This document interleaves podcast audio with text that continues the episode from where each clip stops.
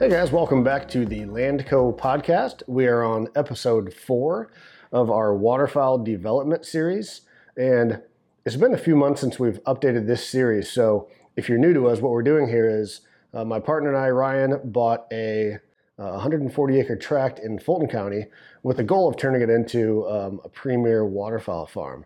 So what this series is doing is kind of documenting that whole process from start to finish. So, you know, it's probably going to be a 2, 3, 4 year process to get it to where we want it to be. But we thought we would document that to kind of, you know, give value to our current clients that either own land, and it'll give them some ideas what they can do to their farm. People looking for land, it might give them kind of maybe expand their horizons on what they're looking for, especially now the inventory is so bad that maybe it allows them to buy farms that aren't developed because they see potential that maybe other people don't. And it just kind of gives people an idea of what we do in addition to our standard, you know, land brokerage services. So hopping back in, again, it's been a couple months, so there's a lot going on out there. A couple things that I just want to touch on briefly before we get into that design and development. We are looking at putting in power out there, and we're also applying for an upland preserve license.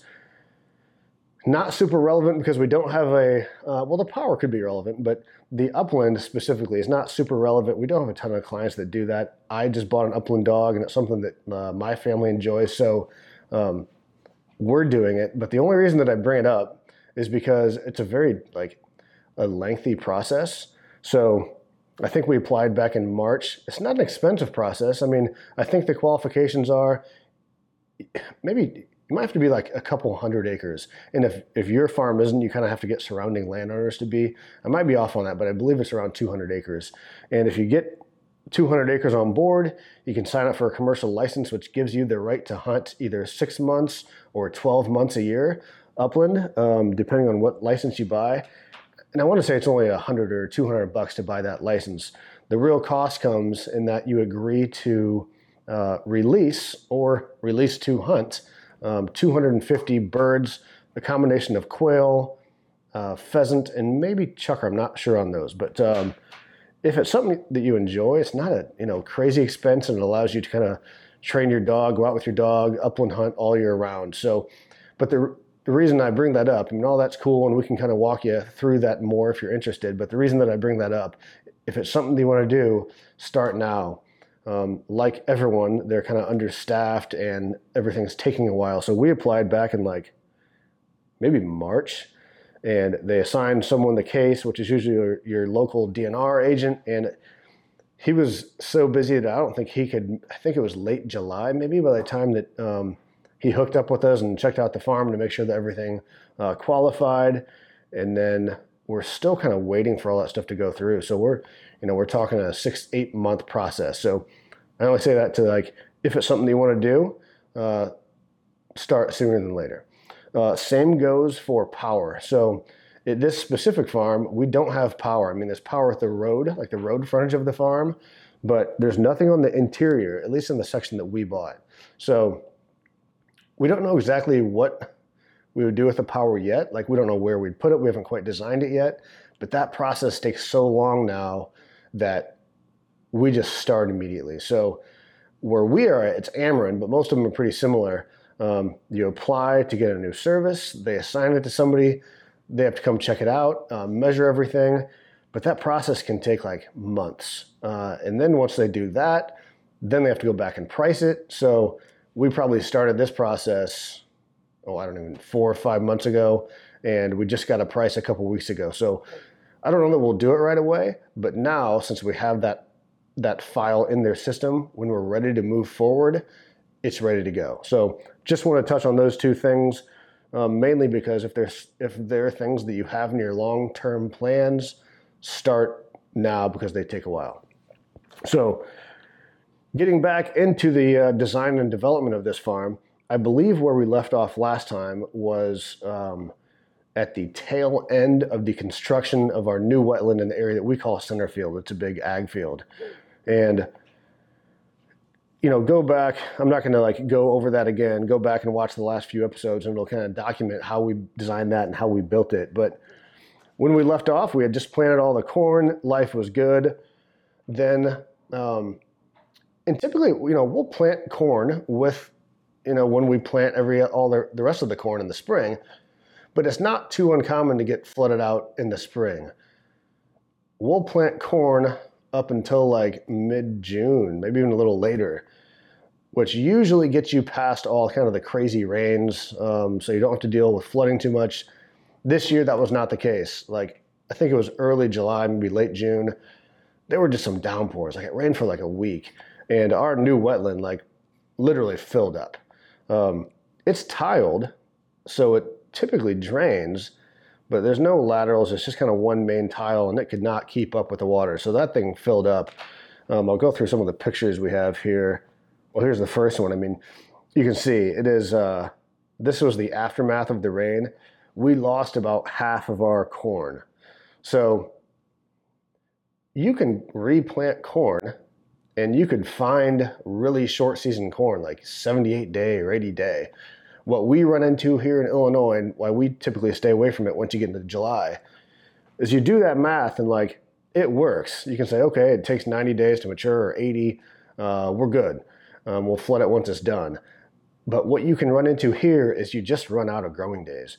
So you get into September, early October, and you lose that warmth, cool nights, and it just stops growing. So we get to July and we're looking towards millet or buckwheat, and for the most part, it's a fail-safe. You get into July and there's not a ton of crazy rains, and the millet can kind of withstand that a little better. So looking at these pictures, what we did is we tore up, we disked and tilled everything that we didn't think was going to produce ears. So here's some pictures here. I mean, you look at all this stuff, all this area, and this is actually what I'm circling now. For those of you guys listening to this on the podcast, if you're interested enough, we put some of this stuff on YouTube, and we have pictures that we kind of walk through. So check that out if you want. But I'm showing some pictures here. This big area we worked up that used to be corn wasn't going to make it. So all that area, there are some low areas throughout the rest of the wetland that we tilled up. On this area in this picture, we put in millet. On the east end that was a little more shallow, we put in buckwheat, and it worked great. I mean, what it does add to our challenges is that with an entire corn wetland, you can kind of cut out your shooting hole and where they're going to land. And blind placement is a little easier. This makes that a little more challenging, but we were like, you know what, let's just get as much food as we can in there. It's year one of this wetland. Even if we don't hunt it, we're like, let's just let these birds find that. So it will be a little weird. They're going to be able to land in a lot of areas in this wetland, and so we might miss some birds wide or whatever, but we're cool with that. This year, our goal is to have as much food, have the birds find it as much as possible, and we'll worry about the rest of that stuff later. So you can even see some of these pictures here, it looks almost like roads. It's narrow enough that literally everywhere where the corn was not going to grow, we tilled up and put into millet and buckwheat, and then cultipacked it in. So here's a picture of the aftermath of the buckwheat. This was probably a month ago, but still you can tell that the buckwheat did great. This one's from just a couple days ago. The millet did great. So we have a ton of food in that wetland. So we're pretty much done. We don't have a blind out there. We'll figure that out, and we'll kind of bring you guys along and let you know where we decide to put it and all that stuff. But for the most part, that wetland's done. We put the gates in the AgriDrain just yesterday, and we're just waiting for that thing to fill up. So that one, we're at a standing point. Sunflowers were my next picture, but there's not a ton to talk about. We just, Ryan and I everybody loves to duck hunt, but so we put in 3 or 4 acres of sunflowers. And again, this is strip mine property. It's not the best soil in the world. So our sunflowers were they were great for strip mine property, but they're fine. They're not incredible. They did good enough. We shot a bunch of doves out there. Kids got into it, bring the kids out there. If you haven't dove hunted or grown sunflowers on your farm, it's not a long season. If it gets cold, it could be 1 or 2 days even, but those couple days are some of my favorite days of the year. So if you want to try that, get in touch with us. But that went great. We also briefly touched on what we were, at the time, a couple months ago, anticipating turning into a lake. This area called Clam Lake that we kind of inherited. But when we got it, it wasn't a lake, it was a wetland, but the wetland had been kind of like, I don't know, there was a ton of wetlands on this property, and this one didn't hunt that well, so it just kind of got left alone. And what happens when you leave something alone is it just becomes a mess. So let me try to find a picture of the, here's a good picture, like it's a kind of blurry overhead view, but it's not tiled, it sits low, but there's like kind of drainage ditches through it, which is cool, that totally works. But if you don't stay on top of those, Phragmite can just kind of like, just take over those areas. So literally of this wetland, I'll kind of outline those. All this stuff, like in this whole area up here, all that stuff was like, you know, you couldn't walk through it, you couldn't plant it. So it just became kind of a pain to plant around it. They killed some birds down there, but not a lot. So what we decided to do, again, so let me take one step back. I think the last time we had this conversation a couple months ago, we had planned on turning this into a lake. This whole area here, we were gonna raise it 6 or 8 feet and turn it into a big lake. We were working with the neighbor on that, and he was gonna raise his lake, you know, 4 or 8 feet, which was gonna allow us to raise ours. He has since decided not to do that, at least for the time being. So we're not comfortable with the depth. You know, we like to have, I think the general rule of thumb is like you want 10%, let me see that back. You want 10 feet or greater in 20% of your lake. We probably err on the side of like having a little more depth. So we like to say 12 feet or more on 20% of the lake. And we weren't going to get there with the way this was designed. So we still may turn this into a lake down the road, especially if the neighbor decides to raise his. But for the time being, we're taking a step back from that idea, which isn't the end of the world. Like our goal here is to make this a waterfowl farm, you know, a duck hunting farm. So if we don't have a fishing lake here, not the end of the world. So our plan now is to get in there, clean up all that Phragmite, and try to level out as much of that as we can, clean those ditches up so we can maintain them, and turn it back into the wetland that it probably was when it was designed. So some of these pictures, like you can see, here's us mowing this Phragmite down. It was thick and it was nasty. You couldn't walk through it, can't obviously plant through it. So the first thing we did was cut all that down. Like here's an old duck blind that we used to hunt out of. And you can see, like it's probably been years since you could hunt this area because all the stuff was, you know, 10 foot tall Phragmite. So we cut all that stuff down. Oh, that's kind of a bad picture. This is one of the drainage ditches. Some more of that Phragmite. But here's a good picture of what happens when you have those drainage ditches and don't maintain them and kind of let the Phragmite get out of control, is you can't access them anymore. And it's not, you know, we're not talking about tile that's below grade that flows water. This is just a natural ditch. And, you know, it was shaped at some point with an excavator or something. But what happens if you don't maintain that is like this whole area is like, I'm trying to explain it for people who aren't watching this and don't see this picture, but a lot of that sediment will come down and it'll like block off part of that drainage ditch, so it won't allow it to drain properly. So this area, like that needs cleaned out so this stuff can keep draining down. So the plan there, at least for this year going into next year, because we're too late to plant stuff this year, so we just want to make sure we're prepared for next year, is we're getting rid of all the Phragmite. We are leveling off the areas that don't need ditches so we can plant through them. Like here, this picture right here, this area used to be a, you know, ditch with Phragmite. We don't think we need it, so that area we got rid of all that stuff, brought in some dirt and just leveled it out so we can plant through it. That is not going to be the case for all of it. It just needs to drain water. We did find a spring like in the middle of September, it was still draining water. So we cleaned up the ditches that we think we're going to need to keep. So like here's a great picture, like this, all this mud out here was stuff that we got rid of. We cleaned it from these banks and we'll let it sit there till it dries out and we'll go in and, you know, in a week or two, and we'll smooth it out. But at least that we have these nice clean drainage ditches that we could plant right up next to, and we could spray them and just make sure that you know, we're keeping them under control. So that is the plan there. Here's kind of a bird's eye view of that wetland. We weren't entirely done yet when this picture was taken, but it gives you an idea. Like, it's a huge, let me try to find a, go back to that overhead picture. It's a big area. So this, you know, not these blue lines, but it's a little lower, but this area, I mean, we're talking, it's probably bigger than the Centerfield wetland. It might be 6 or 8 acres maybe. And before, you could probably only plant 2 or 3 of that. Moving into next year, we think we'll be able to plant like nearly all of it, minus a few ditches. So that's our plan there. Again, we're doing work now because we're going to fill it this year just to kind of get the birds used to the water, but there's going to be no food in there this year. So we're not expecting to hunt it. We're just filling it up to have water there to get the birds, you know, keep them used to it.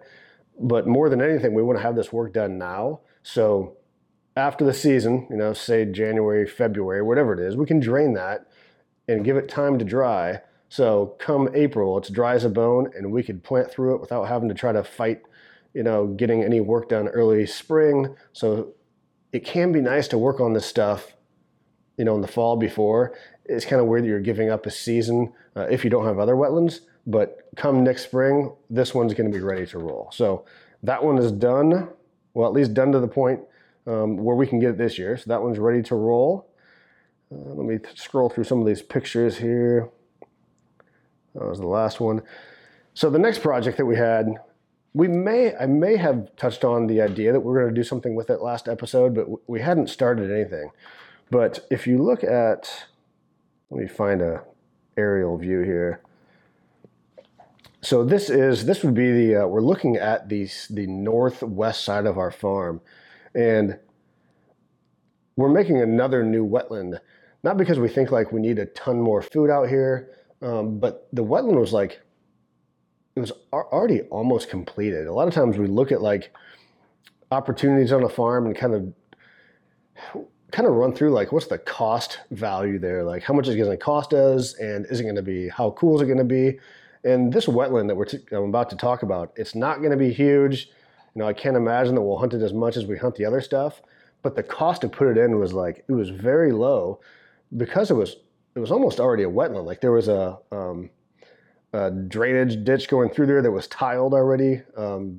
So it's a flat bottom. There was a levee in place, like a dry dam. You know, a lot of times if you're looking for these places that might not be expensive to build, like, go look at your tillable fields. If it's been levied at all, if anyone's put in dry dams to kind of slow erosion, it's a good spot to start because you could almost use those as your levy for a wetland. A lot of the times they're not huge because, you know, they're not trying to, when farmers put those in, they're not trying to impound like a bunch of water. They're trying to slow water down, but they can double for wetlands. They're just not huge, but the cost to do them, to convert them to wetlands is very low.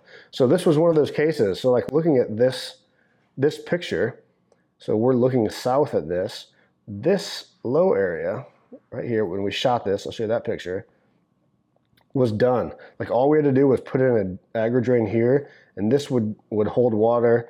All this water from this top field drains down there, and it's tiled right through the middle. So it was an easy spot to do it, so we just went ahead and did it. And we did decide to make it a little bigger because it was pretty small. And so let me run through some of these pictures. Here's this area. So this was the drain. It's tiled right through the middle.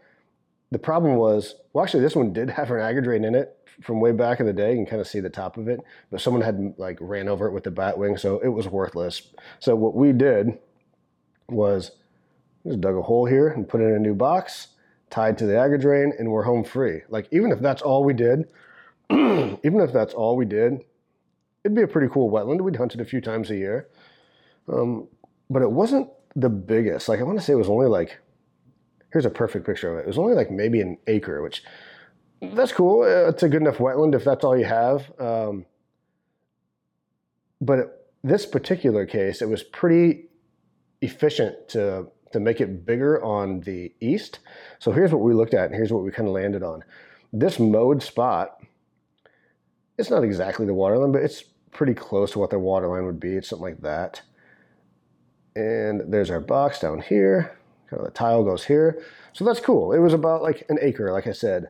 But this whole area over here was like the slope of that, the grade of that incline was so gradual that we decided to spend a few days pushing this dirt out.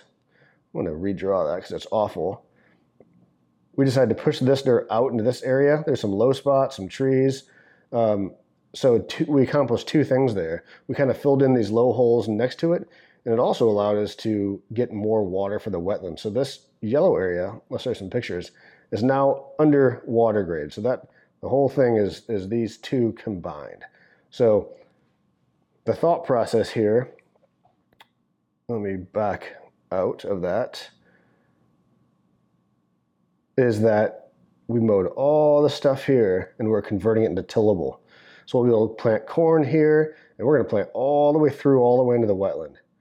So all this stuff will be corn, you know, through here, and then we'll harvest.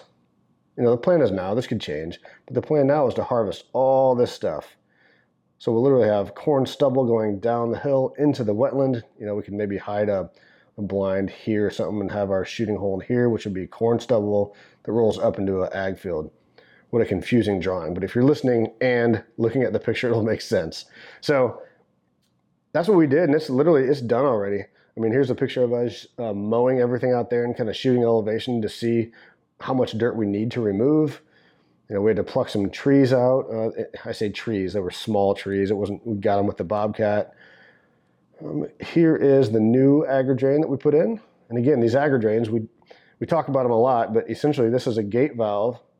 This thing ties down to the tile, which goes, you know, is subgrade. But we have a box here that attaches to another pipe, and there's just gates. You know, so if you have the gates up, the water goes straight through. If you put the gates in, I'm going to undo that, it goes into the valve, over the gates, and out. So your water level is wherever that gate is.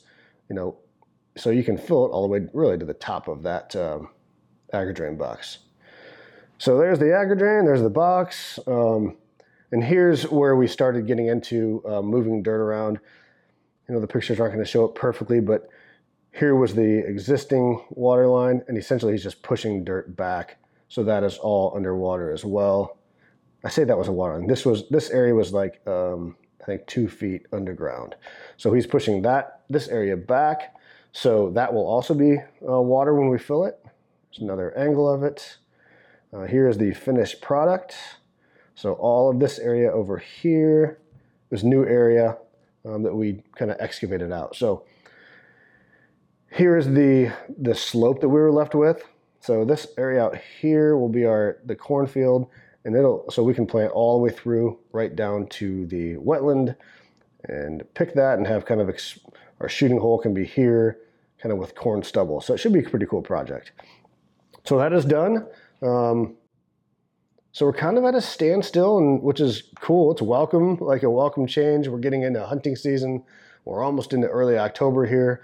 Now we're just kind of waiting for these to fill up, and we got as much done as we could on the 3 wetlands that we have going. And so once we get into, you know, after the season, we'll be ready to go for next year.